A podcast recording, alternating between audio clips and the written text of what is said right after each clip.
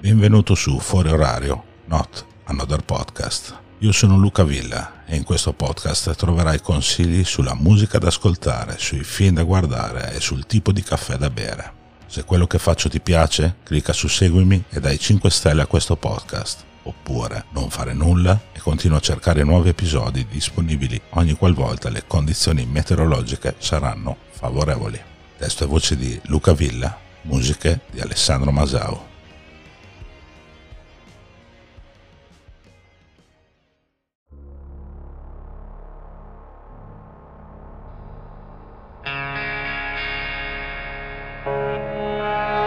Non è che a Mick Jagger o a Keith Richards gli mancasse la voglia di incidere un nuovo disco e che le cose non sono andate come previsto.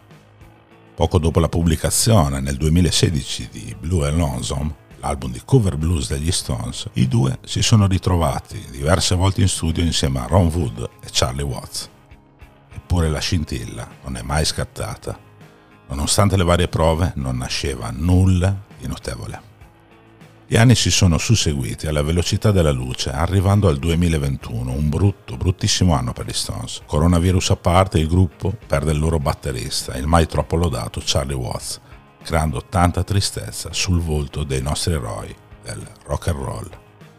Eppure, a metà 2022, Paul McCartney, venuto a conoscenza del parziale blocco creativo della band, suggerisce un nome a Ron Wood. Andy Watt, un giovane produttore di New York che ha già collaborato con grandi nomi come Justin Bieber e cazzate simili, ma che soprattutto ha da poco prodotto i nuovi dischi di Ozzy Osbourne, di quel mattacchione di Iggy Pop e pure il terzo in solista di Eddie Vedder, la voce dei Per. Dopo qualche drink, una sera Ron Wood prende coraggio e dice a Mick e Kit Sapete, c'è questo ragazzo che potrebbe fare il caso nostro. Nemmeno il tempo di finire la frase che i tre volano a Los Angeles e conoscono di persona Watt. In un mese o poco più scrivono e incidono otto nuove canzoni e ne reincidono un altro paio, che risalgono a delle registrazioni effettuate nel 2019 quando Watts era ancora in vita. Men che non si dica, il disco è pronto. I tre lo intitolano Hackney Demons, un'espressione tipicamente londinese con la quale ci si riferisce all'aspetto di una vetrina rotta dopo una rapina. In fin dei conti siamo una band londinese, sottolinea Keith Richards. A questo giro, a 18 anni dal precedente Bigger Bang, gli Stones tornano con un disco più corto non solo del suo predecessore, ma anche degli altri due che hanno pubblicato negli anni 90, che avevano tutti il difetto di avere troppe canzoni. 13, 15 o 18, troppe. 12 invece vanno più che bene, come quelle che compongono Hackney Demons e che, a parte un paio di episodi poco riusciti, gira benissimo dall'inizio alla fine. L'inizio appunto è affidato ad una classica canzone alla Stones, Angry, coscritta insieme allo stesso Watt, che ha comunque il merito di divertire tra le tipiche schitarrate di Richards e un Jagger in stato di grazia. Se Get Close segue la precedente senza far gridare al miracolo, con quel suo sax che sa comunque come emozionare, così come il piano suonato da Sua Maestà Elton John, e con la terza traccia che il disco inizia davvero a decollare. Depending on You, il terzo brano di Hackney Demons, è una movimentata ballata che potrebbe senza alcuna fatica scalare le classifiche, al pari di un'altra canzone presente nel lato B del disco che, guarda un po', ne ricalca le movenze. Mi riferisco alla bellissima Driving Me Too Hard. Il disco continua con la pancheggiante Bite My Head Off, che convince prendendo in prestito certi accordi in stile New York Dolls, ma anche Stooges, unendoli al basso ultra distorto di niente meno che Paul McCartney. Ce l'avessero detto 30, 40 o 50 anni fa di una collaborazione del genere, non ci avremmo mai creduto. World Wide World è un pezzo che potrebbe far storcere il naso ad alcuni fan, ma che personalmente mi ha convinto e come se mi ha convinto.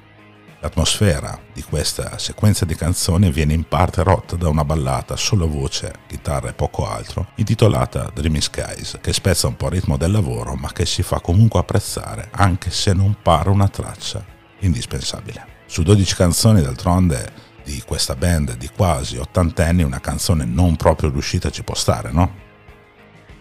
Si continua e si arriva dritti dritti al vero cuore del disco, composto da Mess It Up e Live by the Sword, sempre suonate in compagnia di Elton John, entrambe scritte nel 2019 e registrate con Charlie Watts.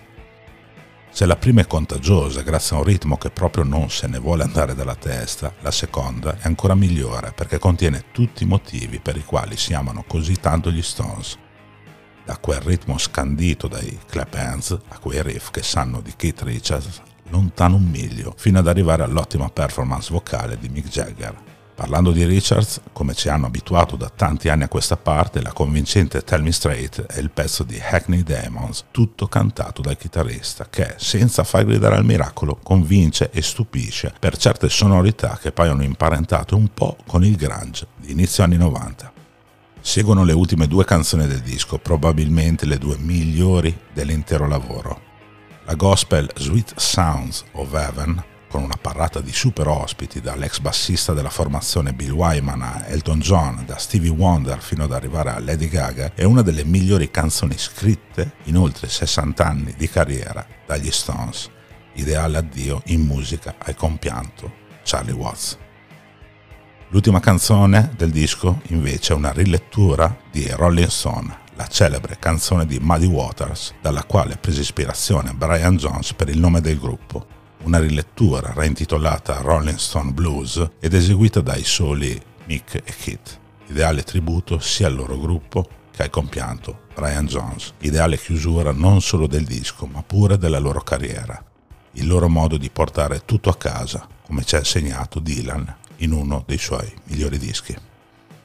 Eppure, sbilanciandosi sul loro futuro in studio, Richards ha affermato che un nuovo disco degli Stones è già quasi pronto, facile quindi che a breve, due, tre o cinque anni, chi lo sa, sentiremo altra musica da questi ex ragazzi.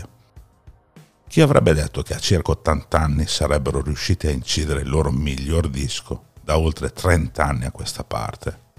Hackney Demons non è solo uno degli album più importanti quanto imprescindibili di questo 2023, ma è la pura e semplice dimostrazione che anche a 80 anni si può rimanere vitali anche nel mondo del rock. E non è una cosa da poco, insomma, no?